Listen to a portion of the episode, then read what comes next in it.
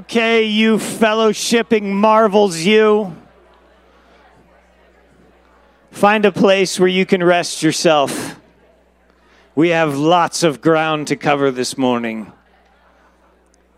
So good to see you. So glad to be with you. I'm super, super pumped, amped, as some youth pastors might say. I just came off of a couple of days of junior high camp. They come back today, so they're still on their way back, all sugar fueled and angsty and sleep deprived. And I will spare you all the intros that we would normally do for a junior high camp at this point and jump straight into announcements. Ready? Announcement one.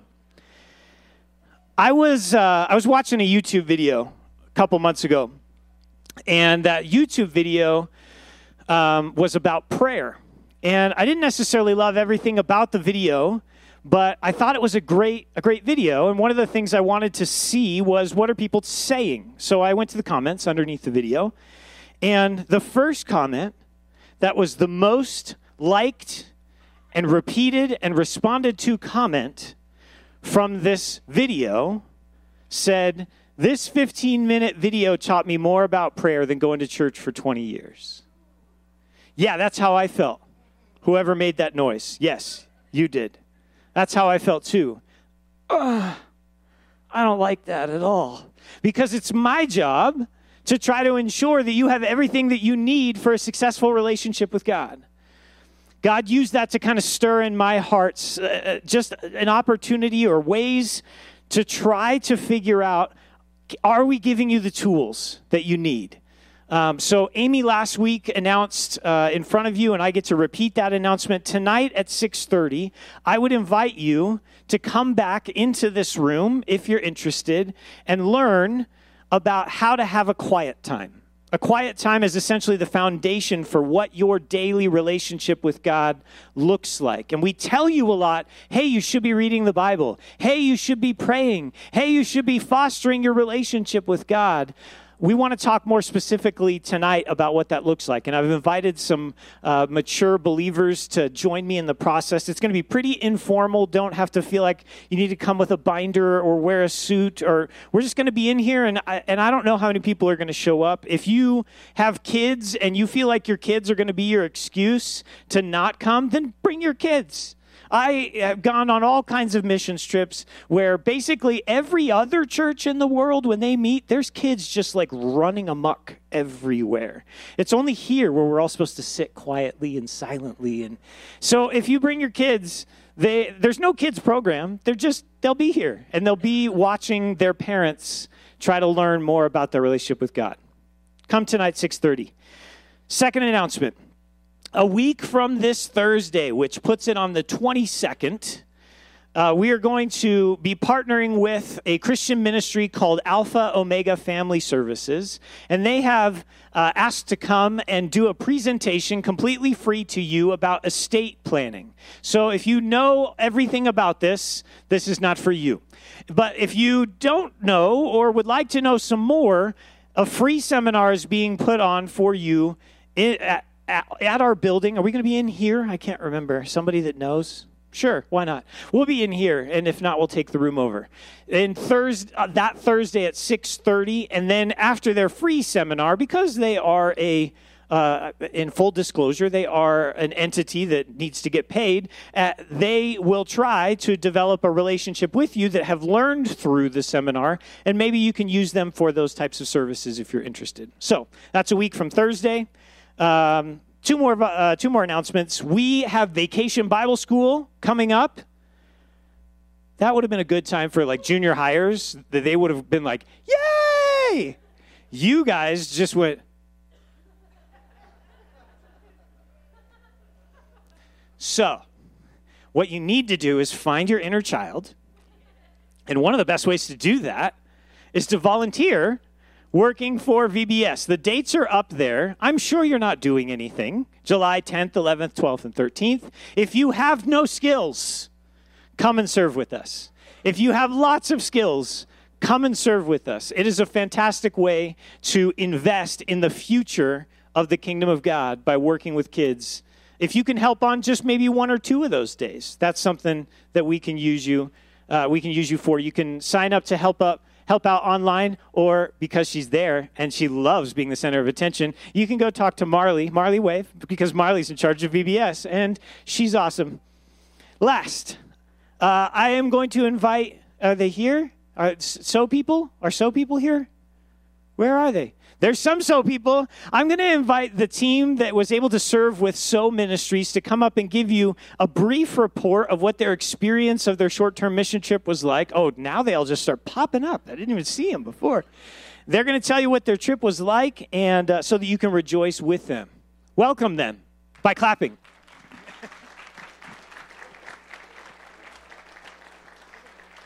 he's, he's so hard to follow.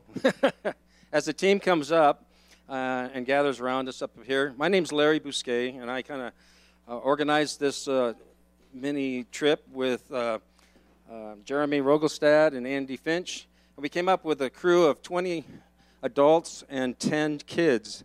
30 of us went down to Mexico for a period of one week, and with God's grace and all the work, we worked alongside Travis and Amber Owen, who are the founders of SO, serving orphans and widows that we have partnered with down in Baja, just north of Ensenada. During that time frame, we had um, quite a bit of work done. This team took the second dormitory and completely drywalled it from studs to drywall, taping, mudding, texturing, and all that stuff ready to go for painting. Uh, that in itself took a lot of our time. They did railings.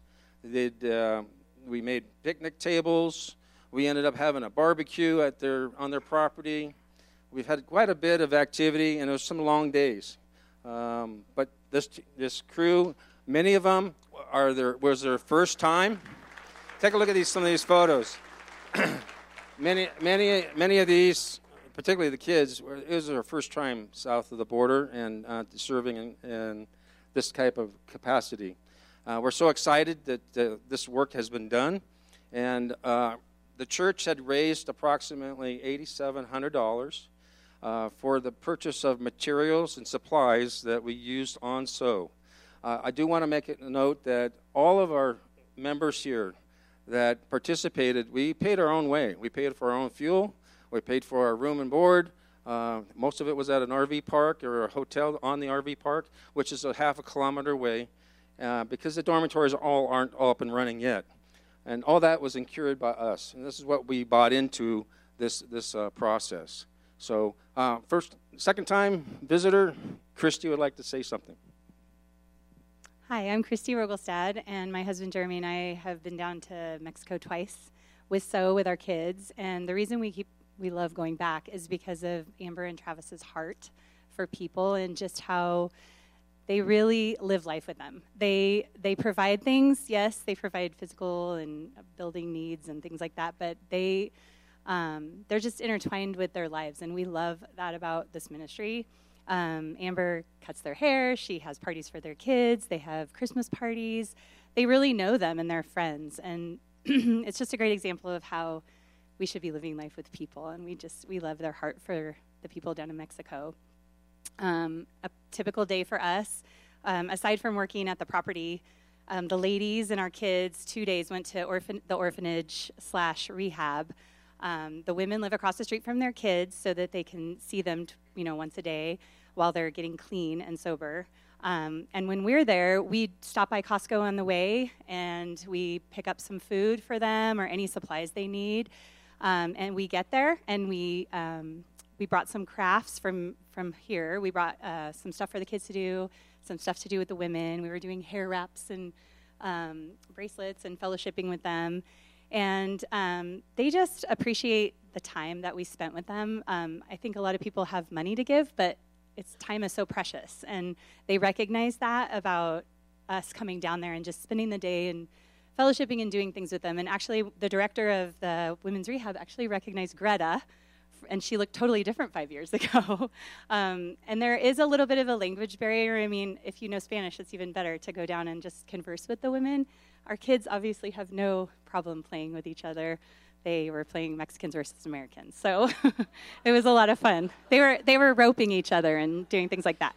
So, um, no, it was a great time. We felt super blessed to be able to work on the property, um, just fellowship with each other, and, and just fellowship with Amber and Travis. And um, we just love their ministry so much and their heart for kids. Hi, for those of you who have uh, who I have not met yet, uh, my name is Esther, and I am the chairperson for the missions committee here at SBC. And um, anyway, I wanted to let you know that you do not have to wait for an organized trip to go down and work with Travis and Amber and be a part of the wonderful things they are doing, reaching out to other orphanages there, building their own orphanage. If you would like to know how to get your own trip together, or if you just want to take your family down, then please contact me. You can get my number um, through the church office or speak with my husband Larry. We'd be happy to help you get yourselves down there so you have an opportunity also to work alongside Travis and Amber and um, work with other orphanages. And if you have a heart for missions and you would like to be part of the mission committee, we would love to have you be part of our committee. We're always looking for new members and ways to reach out and just to serve God's people and be on mission for Him. So I invite you as well to join us on that committee. Thank you.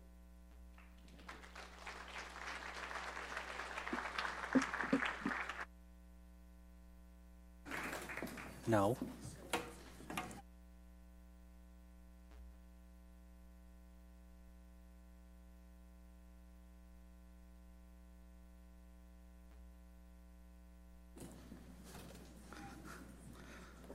All right. Good morning. We're going to play Mexicans versus Americans after church.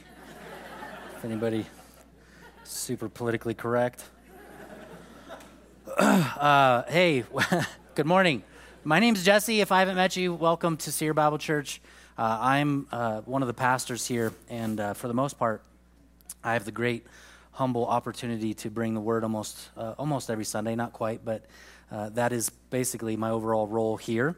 I uh, just want to, again, just say thank you for being here. If you're new, I'm sure some of you were here because people have been praying for you or they've been desiring to, to get you to just finally see what it's like to be, be part of a, a church life and a community of people of faith. And so, uh, if that's you, welcome. We're glad that you're here. We're going to be in Ephesians chapter 2, uh, which is a book in the New Testament that we're uh, walking through. And if you don't have a Bible, these guys would love to give you one of ours. You can keep it if you don't own one, or uh, you can just borrow it, drop it off. We'll, we'll put it away for you.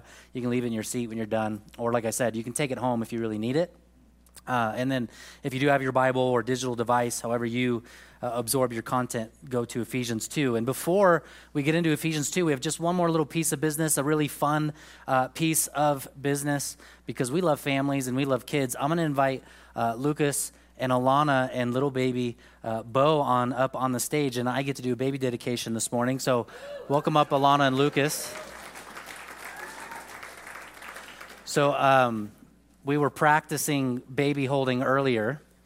Uh, not, not that I need that practice. I don't. Um, I have four kids of my of my own. My wife actually is at uh, the junior high camp with our two older boys, and so the last several days, I've just been watching our two littles, uh, Jolie and David. They're they're nine years old and six years old, respectively. And so I've just been hanging out with two kids. And if you uh, have only had two kids, if you've only only given birth to two kids, and that's where you stopped. I just want to tell you, great idea. That was one of the. I didn't realize how easy it was. It's pretty freaking easy. So, uh, and they only got one little guy here, and, and he's got a little bit of separation anxiety with mom. But this kid is super cute. He had his one year old birthday last week. Uh, at Regional Park, and it was one of the best birthdays I've ever been to. I went to this little guy's birthday and got all you can eat tacos you can throw those kind of birthdays for someone else anytime as long as I'm invited. But here's what we do with baby dedications baby dedications are an opportunity for us. Uh, not not to do something that's overly spiritual or that has uh, uh, an ability to do anything in little Bo's life. That's not what this is about. What this is about is Alana and Lucas coming before their church family. You are their church family. They consider you family. And they want you to know that they don't want to raise Bo by themselves, and they want to ensure that they have the help necessary to raise Bo according to Scripture, but that Bo would know the gospel and that Bo would know Jesus Christ. And the way we do this is we do it by covenanting, which is just a fancy word to make a promise. And so I'm going to ask Alana and Lucas to make a promise to you as their church family, and I'm going to ask you as a church family to make a promise to Lucas and Alana. That, that is, if you call Sierra Bible your home, and this is your community, we want you to covenant with Alana and Lucas that they would be able to have your help, your prayer, your support, and raising him that he would one day follow Jesus. And then we want to pray for him. And so, Alana and Lucas, do you promise, do you covenant with this family before the Lord and witnesses that you will do your best through struggle, through sanctification, to raise this little boy to know Jesus Christ and to know Scripture? We do. Yeah. Family, church family, do you, along with Alana and Lucas, covenant and promise to walk with them as best of your ability to help guide them, encourage them, and pray for them that they can raise this little boy according to Scripture and the gospel of Jesus? And the church said, You may kiss Bo. All right. Lucas, Lucas gave me that joke earlier. I was going to. I would love to take credit for it. Well, let's pray for him. Can I? You want to try?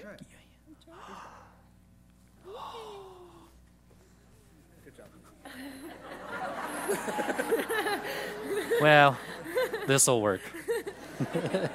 Let's pray. Would you extend your hands if you want, just as a, a sign that you're reaching out and, and that you're part of this? Lord, just thank you for uh, Alana and Lucas. Thank you for their, story a story of redemption, a story of grace, a story of forgiveness, a story of renewal, a story of fresh beginnings. Thank you for that. Thank you for this little boy that you've given them, Lord, as a true gift.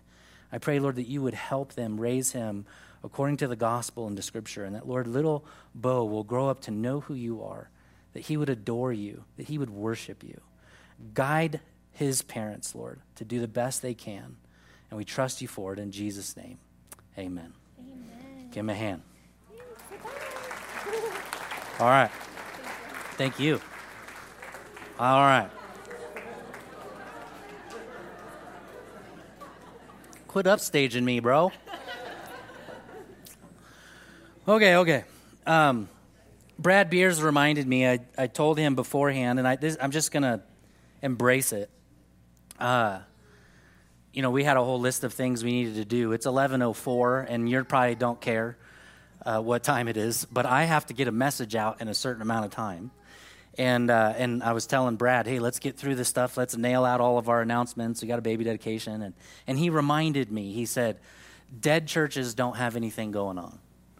And I just, at that moment, thanks to God's Holy Spirit, in that moment, just, you know, if we don't get all the information out that we want, if we don't uh, have a perfect sermon or message, that's okay. We have a living, breathing thing that God has gifted us.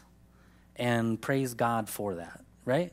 I mean, that's a good thing. In, in a day and age where churches are dying, uh, we, we've been blessed with a unique thing in the Tahoe Mountains, and I don't want that to be lost on us. And so uh, I'm just going to take my time and we're going to cover the material we're going to cover. And some of you may ask the question, what happened to point two or what happened to point three? Uh, the last several weeks, I've been tempted to not even put points in my notes any longer just so no one will bug me about the points. Uh, I say what I say. You know, it's like um, my wife came up with a line for the kids, you know, when she cooked dinner you get what you get and you don't throw a fit. I'm going to start preaching that way. and then whenever you complain, that's all I'm going to say. Uh, before we dive into this particular passage in chapter 2, I want to give a little bit of a background again on, on what Brad Knoll covered last week, and really what we would call, what we would consider the power of the gospel. Uh, if you remember, Ephesians, you know, planted by Paul, he planted it.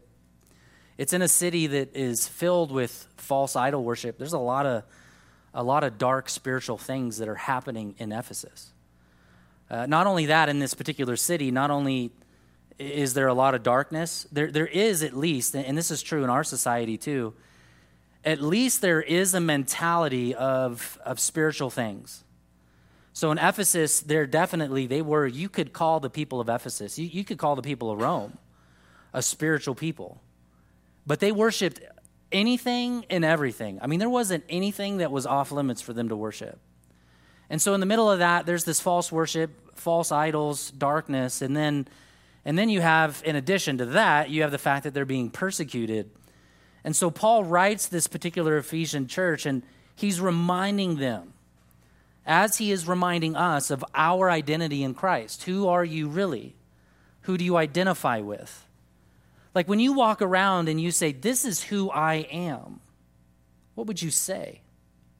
In America, oftentimes when someone asks you about you, what we've done in America is we have associated our identity with what we do.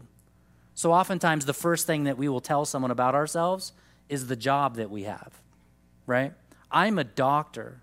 I'm a nurse. It's always fun for me to say, I'm a pastor.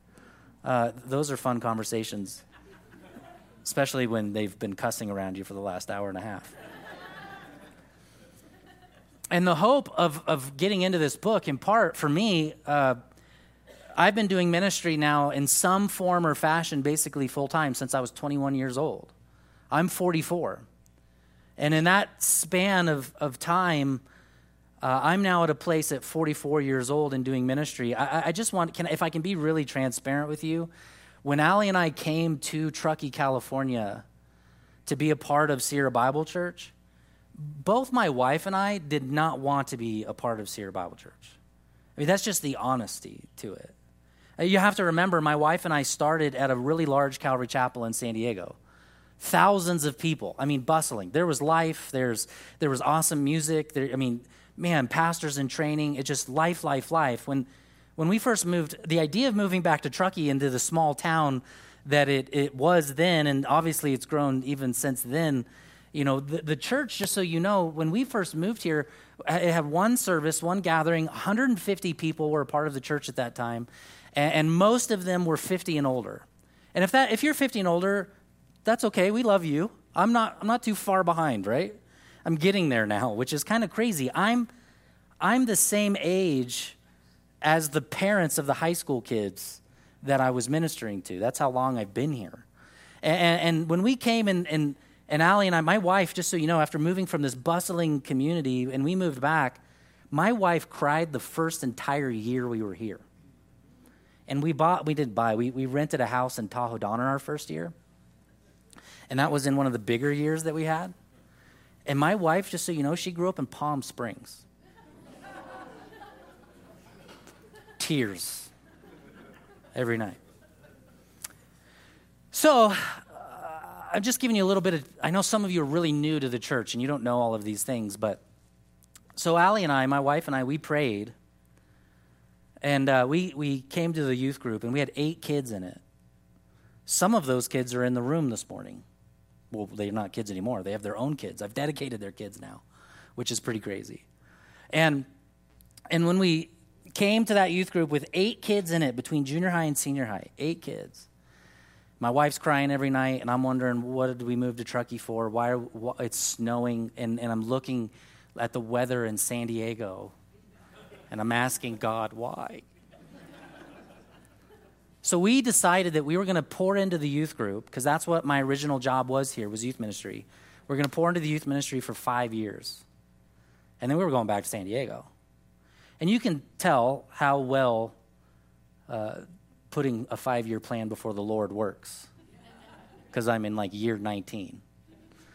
Uh, and, and the church today, what we are today, if you call Sierra Bible home, you are part of a journey that has been happening all the way back in the 50s. The church was planted in a bar across from the high school because it was the only building closed on a Sunday. Eventually, at some point, that pastor decided to build the building next door. It went up, church grew, got too big, and then they built this building. And today, the church has become really, it has become what we've been praying for.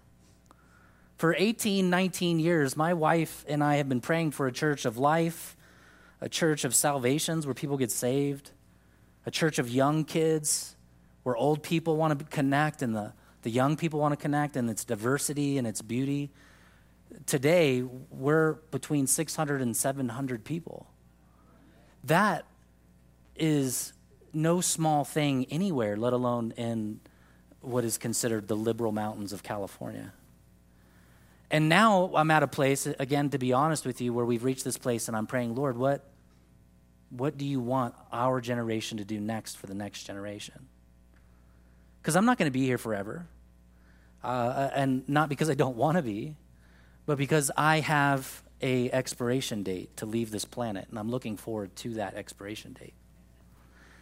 But what does God have next? I just noticed a, a new for sale sign for some land went up. So if you got a few extra dollars laying around and you want to buy some property for the church, just let me know. We're definitely open to that conversation. And, and now we are praying. What does God have for us next? And if again, if I can just share my own personal heart from it, and I think it's scriptural, I, I think we really do have two things that we need to do as a church. All this is going to tie into the text, I promise.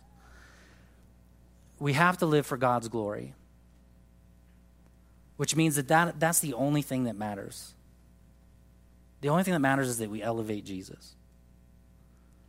Uh, and then the second thing is as we elevate Jesus, when Jesus is elevated, he calls, he calls people to himself. Which means if we're glorifying Christ, more will want to come to Christ. I hope your heart beats to see sinners come to know the Savior.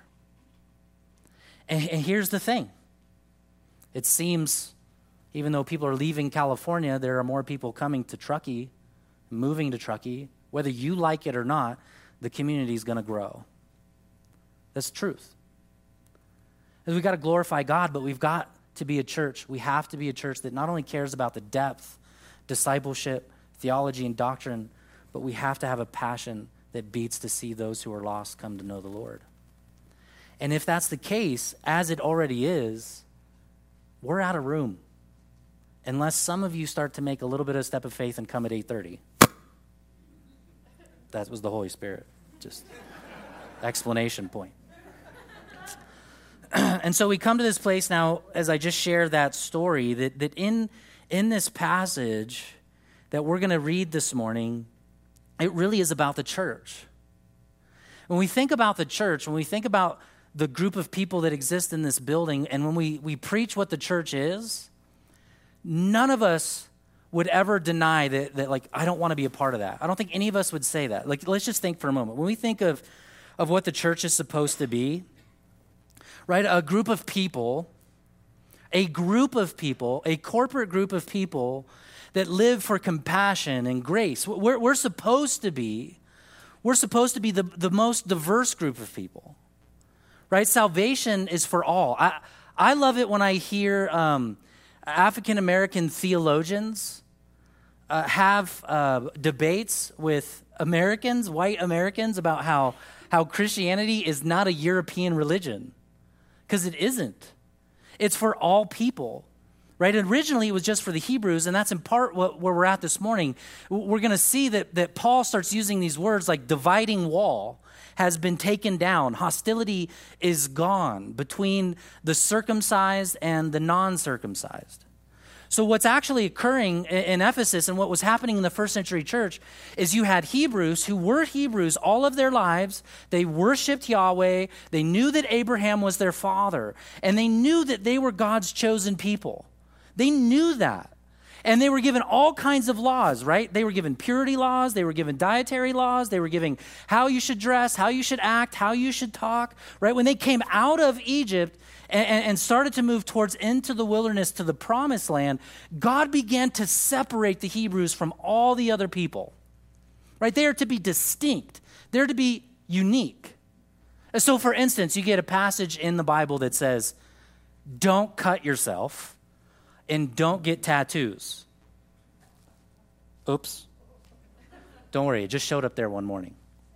I woke up and there it was. And, and somebody in the church, even today, I, have had, I've had these emails. Why do you have tattoos? You can't get any more tattoos. Shame on you. Bad, lame. This is, you know, you're going to hell, that kind of thing. And then I write back and say, Jesus loves little children. And that's it. Right? And then they're confused. What? So, and the thing is, is those passages, those passages are, are to the Hebrews specifically so that when they go into the promised land, they'll look different than the rest of the culture because what was happening was the Hebrews were behind culturally. They had no king, they had no political system. God was their only king. That was the idea. They asked for a king later. But the rest of the world, they were cutting themselves for the worship of false gods and they were tattooing themselves for the worship of false gods. So God said, Listen, don't cut yourself, don't put tattoos on, don't dress this way because I want you to be a city on a hill. I want the, all of the people to see externally, externally, you are God's people. That's what circumcision was about. That's why you would cut off that piece of flesh. You're separate. Physically, you can see it the way you live, you can see it. You are to be separated from the rest of the world. But what do you think happened as they embraced that year after year, century after century? Well, the, he- the Hebrews became, especially the Pharisees, the Sadducees, and the scribes, they became severely conceited because they believed that they were chosen by God because of their race, and they believed that they were staying close to God because of all of their external behaviors. They were following the law. And then the gospel comes and obliterates everything. Now, by way of backdrop, last week Brad shared with you the way that we are different, eh, eh, the way we were, and the way that we are now. If you were to look just briefly, and I would encourage you to do so as I kind of talk a little bit more here in verses 1 through 11 in chapter 2, you, you see the great power of God at work in the individual. Remember, a lot of this is, is a lot of what we're discussing is in the framework of our identity. And if you looked at chapter 1, verses 1 through 10, you would find what we call the great reversal in our identity. Or the great exchange is another way theologians call it. Something has radically changed because of the gospel. Because of the work of Jesus Christ, there has been a unique manifestation of his spirit in the individual. This is what Paul is trying to tell the Ephesians church. You're richer than you think. You have spiritual gifts that you could never think or imagine. You're more blessed in Christ than you could ever, ever imagine you are. And it tells us this power is because of his, if you look at verse 10, chapter 2, verse 10, his workmanship. Everyone say workmanship. The Greek word there is poema. Poema is where we get our word poem. What Ephesians is saying is that in the individual, when the gospel comes, you, you are now a workmanship, a piece of work, a poem, if you will, a piece of art that God Himself has created. And what is art? If any of you love art, I love art. If any of you love art, you know that art, art is valuable. It's distinct, it's unique, and when it's done well, it's an inner expression of the maker, of the artist. You, as the gospel comes upon you and Christ transforms you, you get this new soul, new creature, new creation, a new race of people with a new identity. And we are being told as part of that identity, you are God's poem. How cool is that? You are a, unique expression of God. And every individual has had this power, and every individual has received this power if you've received Jesus, and you are a piece of art. And that means up front, as much as we love the church, you have to see that you are a part of the church. You're, you're a mosaic. Have you ever seen those really cool pictures? They're like a bunch of little pictures of something, and they make a big picture of something. Right? I was thinking like, uh, you know, like a picture of me could you imagine a big picture of me? And it's made up of all kinds of little pictures of me. That's the church. The church is a multi multifaceted picture of Jesus. And whether you're an introvert, an extrovert, if you're a public speaker or you serve behind the scenes, or you're rich or you're poor or you're black or you're white or whatever else, if you're tall, if you're short, it doesn't matter what it is. You are unique, beautifully accepted, for who you are in Christ, and you are needed. And that expression that you possess is needed in the body of Christ. And, and I say all this because, because up front, when I describe what the church is, everyone in here goes, Yeah! And then I go, Okay, in order for this to happen, well, you, you, you kind of need to attend more than once a month. You, you might want to serve. You need to be known. You, you need accountability. And all of a sudden we go, whoa, whoa, whoa, whoa, whoa. Hold up. We're not very fond of that word accountability. We're not very fond of even that word, of that word to serve. And what Paul is saying, in part, that if you've received the gospel, if the gospel has come inside of you and transformed you, you will recognize that you can no longer just be an individual in God's kingdom, you're part of God's family. Right? When someone gets saved, what we want to say to them is, Welcome to God's family. Because what we have in the passage before us here in just a few moments is the power of the gospel to create a new race of people. This is part of the work of the cross. Part of the work of the cross is that Jesus Christ has done away with race. Because ultimately, God knows what we all should know. The idea of race is a socially constructed construct. There is no such thing as race, there is humanity. And then in the church, there is humanity that is in Christ. And that is who we are. And the rest of chapter 2 tells us how this power has come across. Let's just share with, with us, just real briefly, because this is part of your identity who you were, who you are. You were dead in your trespasses. Now you're alive in Christ. You were sons of disobedience. Now you're raised with Christ. You were once children of wrath. Now you're seated with Christ. Again, you were once children of wrath. Now you're recipients of generous mercy. You were once children of wrath, but now you're recipients of great love. You once were children of wrath, but now you're recipients of great grace. You were once children of wrath, but now you are recipients of God's kindness. How amazing is that?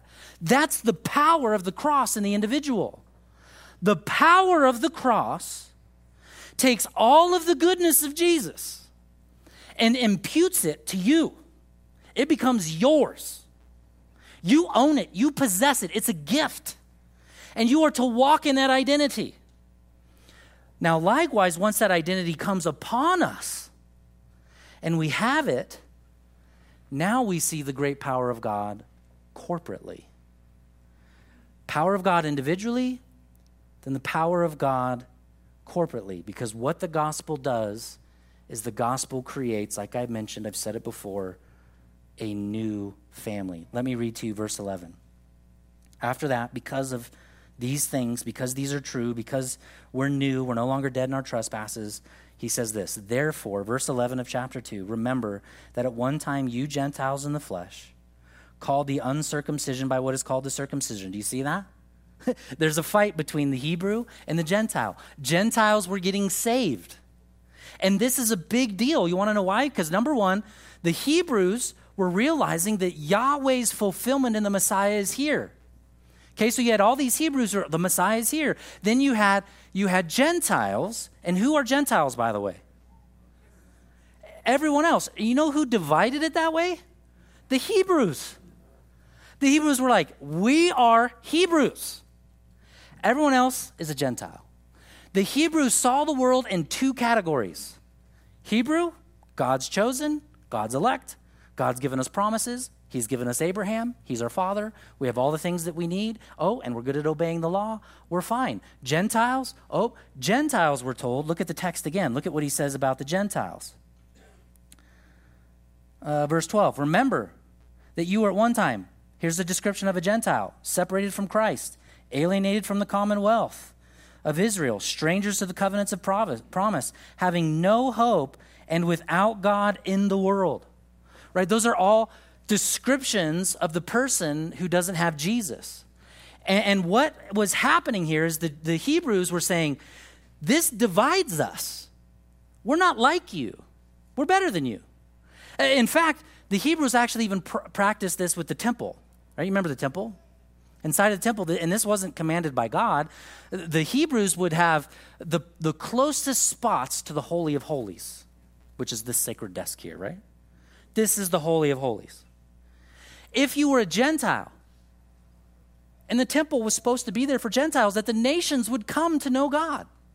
And if you were a Gentile, you didn't get to come here. You actually had a partition, a wall about yay high. You could see across it. And guess who was across the wall? Dogs, Gentiles. In fact, if you study a little bit about Jewish history, you'll find things like, like if a Hebrew woman married a Gentile man, on the day of her wedding, they, they would instead, the family would perform her memorial. Because if you married a Gentile, you're dead to me. Th- that, that is how radically they viewed themselves to be so much more spectacular and so much more special than everybody else. And this is what our self righteousness does it creates partitions and it creates walls.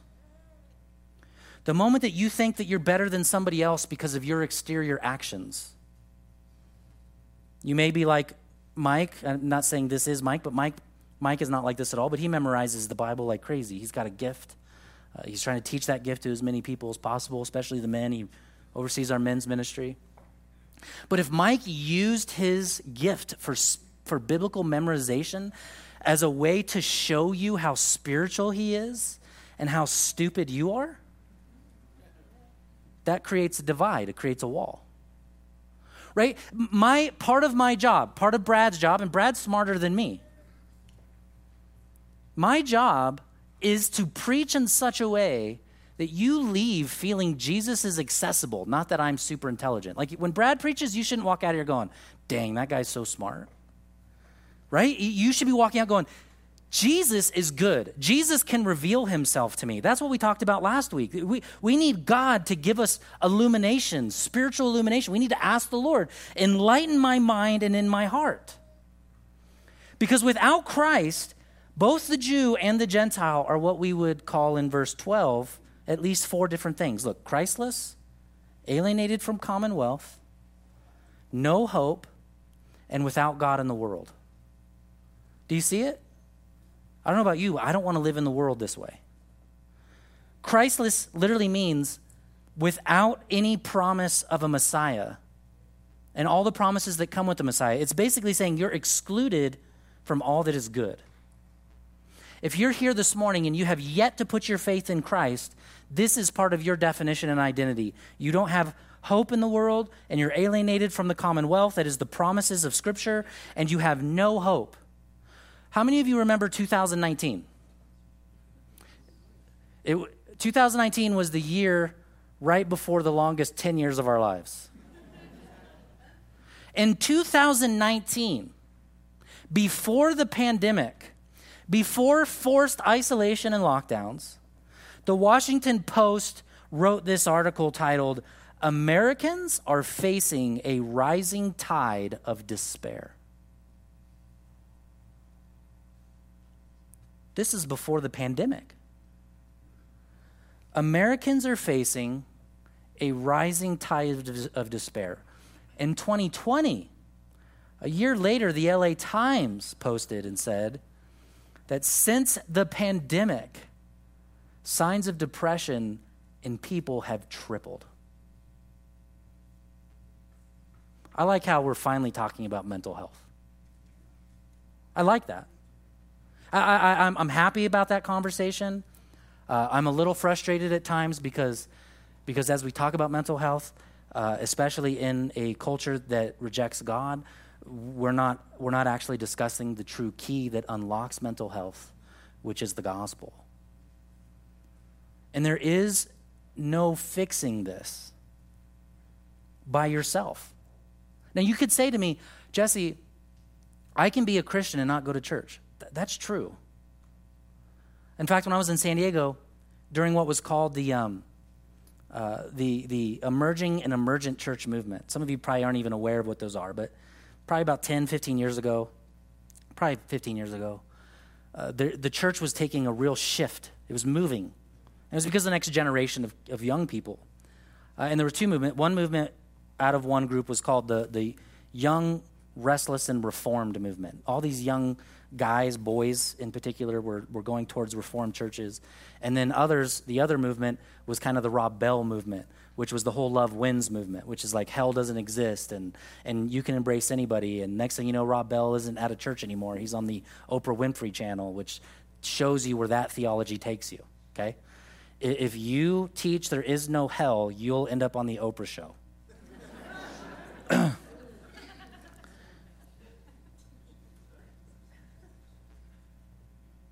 I meant every word of it. And during that particular movement, during those two movements, there was that discussion of, and, and what was happening with some of the young folks is they were saying, you know what, we don't need a church building. We can meet in a coffee shop, we, we can meet in a park. Uh, we can meet anywhere as long as, as as long as there's two or more gathered, which is again taking something out of context in Scripture. But that was the idea. We don't need pastors, we don't need elders, we don't need a building, which is what the culture basically says. Give me Jesus, but don't give me an institution. I don't want institutions. Institutions are bad. And who can blame them when you have churches like Hillsong and the Hillsong stuff that's come out and, and, and you see that revenue is what's important and flash and signs is what is important and being cool is what is important. Those things need to be just pushed aside within a true church. We had a gal actually, she came to me the other day. She introduced herself to me. She's been doing worship on occasion. And and she said, I've been doing worship. She said, You know, when I first started coming, I, I wasn't going to sign up for worship because my church experience has always been that the worship has to be perfect, has to be dialed in, and has to be great. And if it's not great, you're not going to be accepted on the worship team. And she heard Brad mess up on, I think it was like a, like a Christmas Eve service or something. And, and Brad said, Oh, let's start all over. It's okay. And she said, Oh, this church isn't all about show. I, I can come and not be perfect and sing to the Lord. What we need is more biblical churches that are focused on the goodness of Jesus and not not on the business side of things, not just on the corporate side of things, but a true living breathing entity that lifts up the goodness of who God is. But this goes beyond all borders and beyond all boundaries. See, God is a God of inclusion. Now, here's the thing you, you, you'll hear it all the time come as you are. Come as you are, but don't expect to stay that way. Don't expect to stay that way. Jesus embraces you for who you are. He embraces all of your sin. He washes it clean. But as you get into a new community with a new identity, hostility should fall away. The text is hostility's gone. The walls are gone. No one is better in the room because of your actions or your deeds. We're all in the same boat. All of us are in need of salvation, in need of our sins to be forgiven. And the only thing that any of us can boast on, just like Paul himself, is to boast upon the cross. Because Paul will tell us in Philippians, he says, listen, if anybody has a, a place to boast, it's me. I'm a Pharisee, he says. I'm confident, he says. I can be confident in the flesh. But he says, I count everything I've ever gained, Paul says. The guy who, who wrote this book, he says, everything I've ever worked for, everything I've ever gained, everything I've ever accomplished, all of my education, all of my material belongings, everything, all of it, he says, I count it as loss compared to the surpassing worth of knowing Jesus Christ my Lord. Nothing else matters. Nothing else matters except for the gospel he goes on, he actually says, Listen to this. For his sake, he says, I have suffered loss. I've suffered loss of all things, and I count them as rubbish. Imagine if a fire comes through Truckee, California. All of us have, haven't we? I mean, it's impossible not to living in California.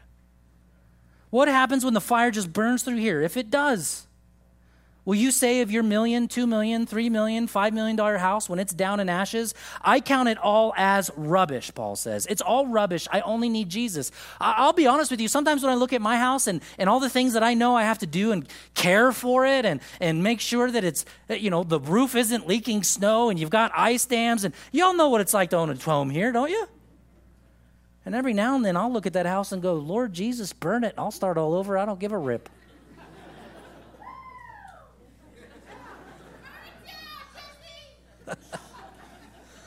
Careful. Careful.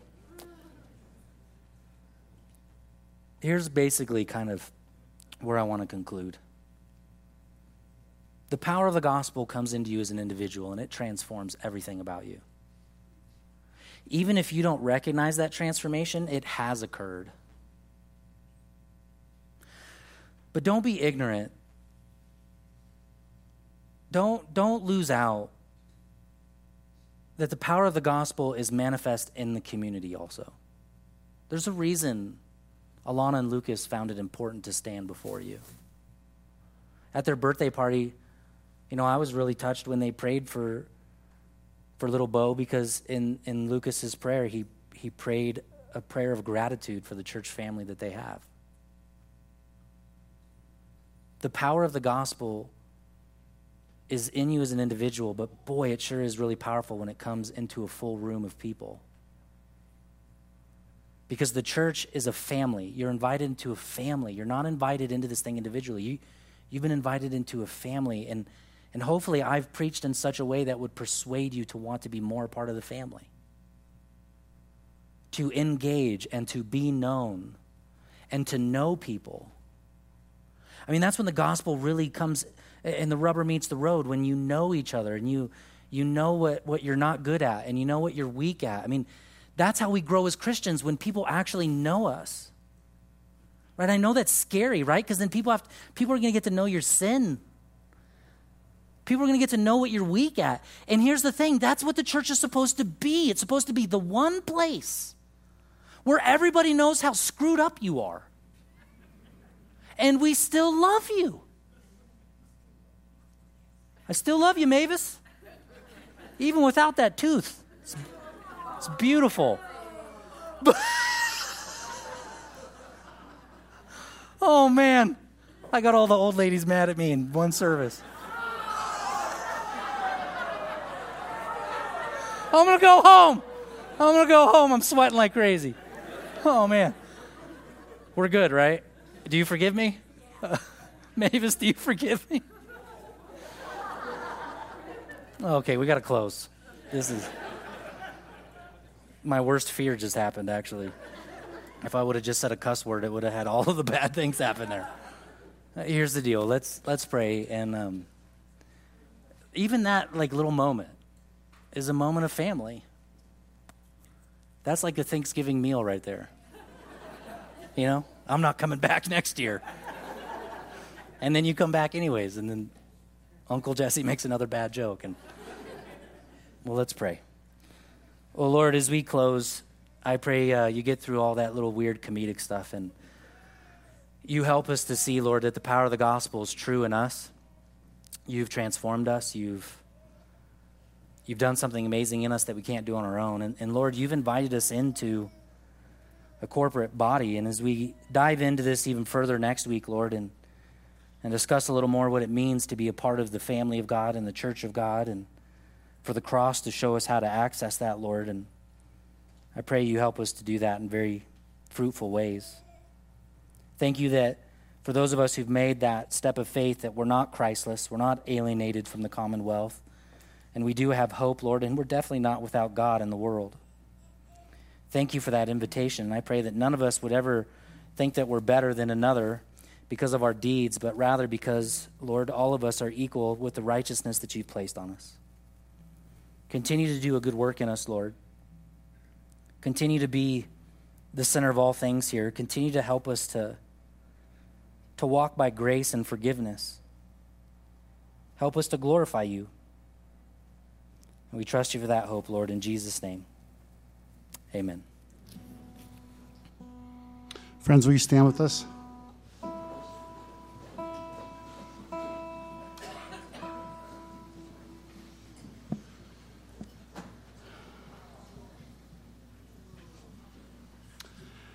It's always good to be with you.